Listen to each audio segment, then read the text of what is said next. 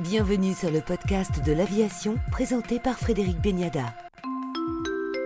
Pour le podcast de l'aviation, suite de notre entretien avec Johan Lundgren, directeur général d'EasyJet, la compagnie low cost britannique, pour évoquer à présent les SAF, les carburants alternatifs. Quelle est votre opinion sur les SAF, Johan Lundgren?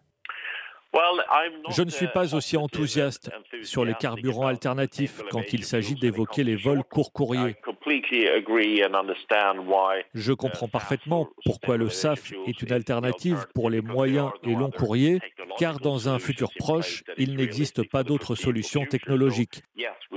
Donc oui, nous aurons besoin des SAF, mais pour les vols court courriers.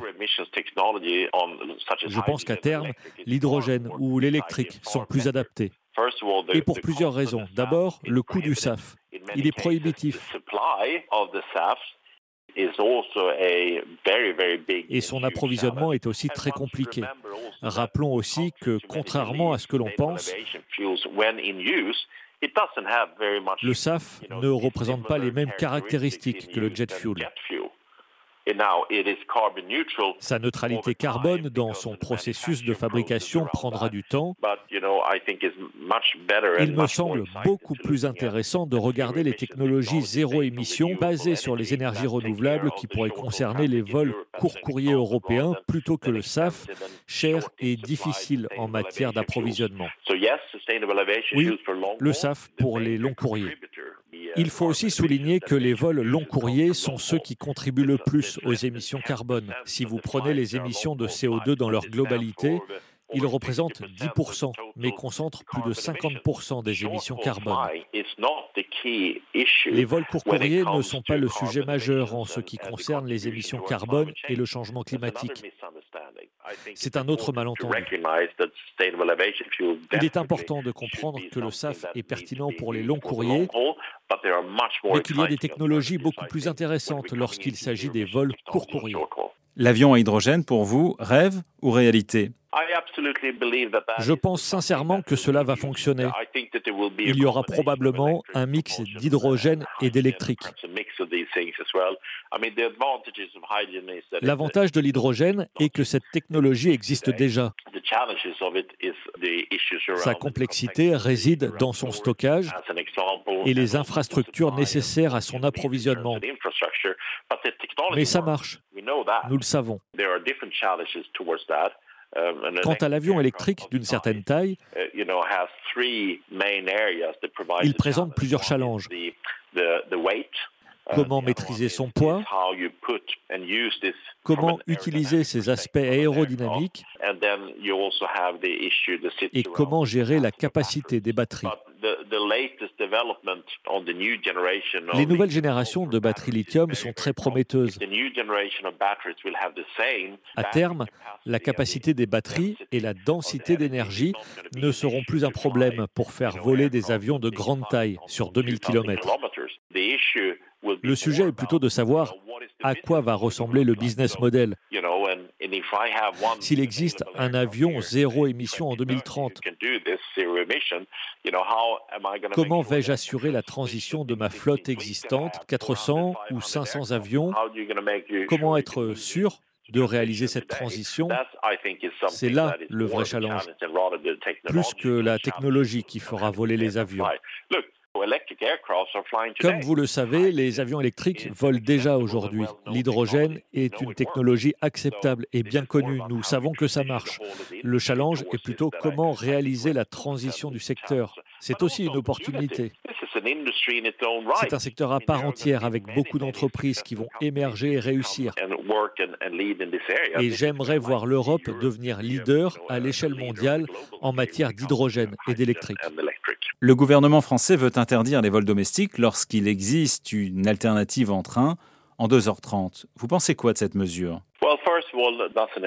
Cela ne concerne pas EasyJet.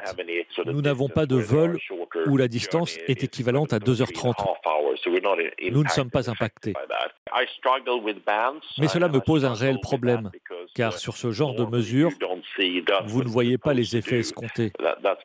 C'est mon souci concernant beaucoup d'initiatives engagées. Il faut respecter les décisions prises, mais en général, les directives et lois qui interdisent des activités ont des effets rarement positifs pour l'environnement.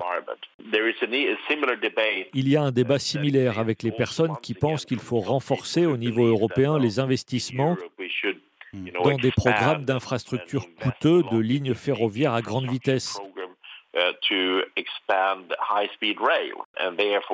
Ce qui permettrait de moins prendre l'avion dans le futur. Ce n'est absolument pas une bonne solution pour l'environnement, car l'impact carbone de ces investissements massifs dans les infrastructures revient à payer le coût carbone maintenant pour être prêt en 2030 ou en 2040. D'ici là, nous aurons des avions zéro émission. C'est encore un malentendu. Le mieux que nous pouvons faire aujourd'hui, c'est de choisir les entreprises dont les produits et services ont le moindre impact sur l'environnement. C'est la raison pour laquelle nous avons choisi chez EasyJet la neutralité carbone grâce à notre programme de compensation carbone. Pour vous, est-ce que la crise va faire évoluer certains modèles économiques et notamment celui des compagnies traditionnelles celui des legacy. Oui, il y a des raisons de le penser, mais ce n'est pas très clair sous quelle forme. Le changement le plus significatif que nous observons en sortant de cette crise n'est pas tant que beaucoup de compagnies ont fait faillite ou qu'elles ne peuvent plus opérer, mais les compagnies se sont énormément endettées pour survivre.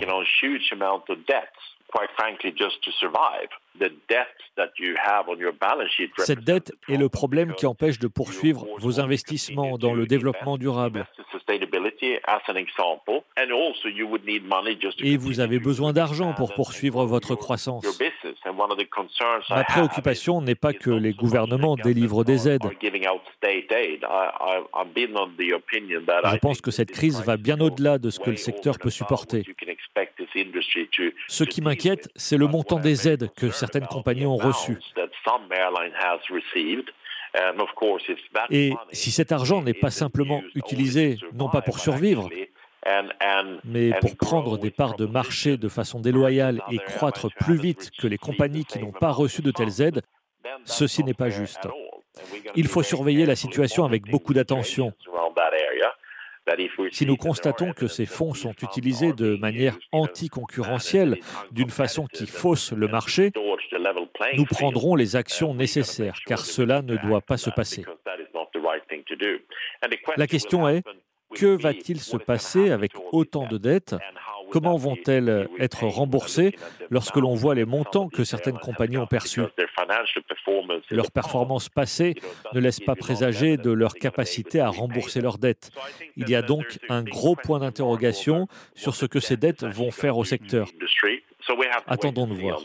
Merci. Johan Lundgren, directeur général d'EasyJet pour le podcast de l'aviation. Thank you very much. Look after yourself and stay safe, yeah? OK, thank you. Bye. OK, thank you, bye. Et un grand merci à Dina Mortagne, PNC chez EasyJet, et à Caroline pour leur aide très précieuse.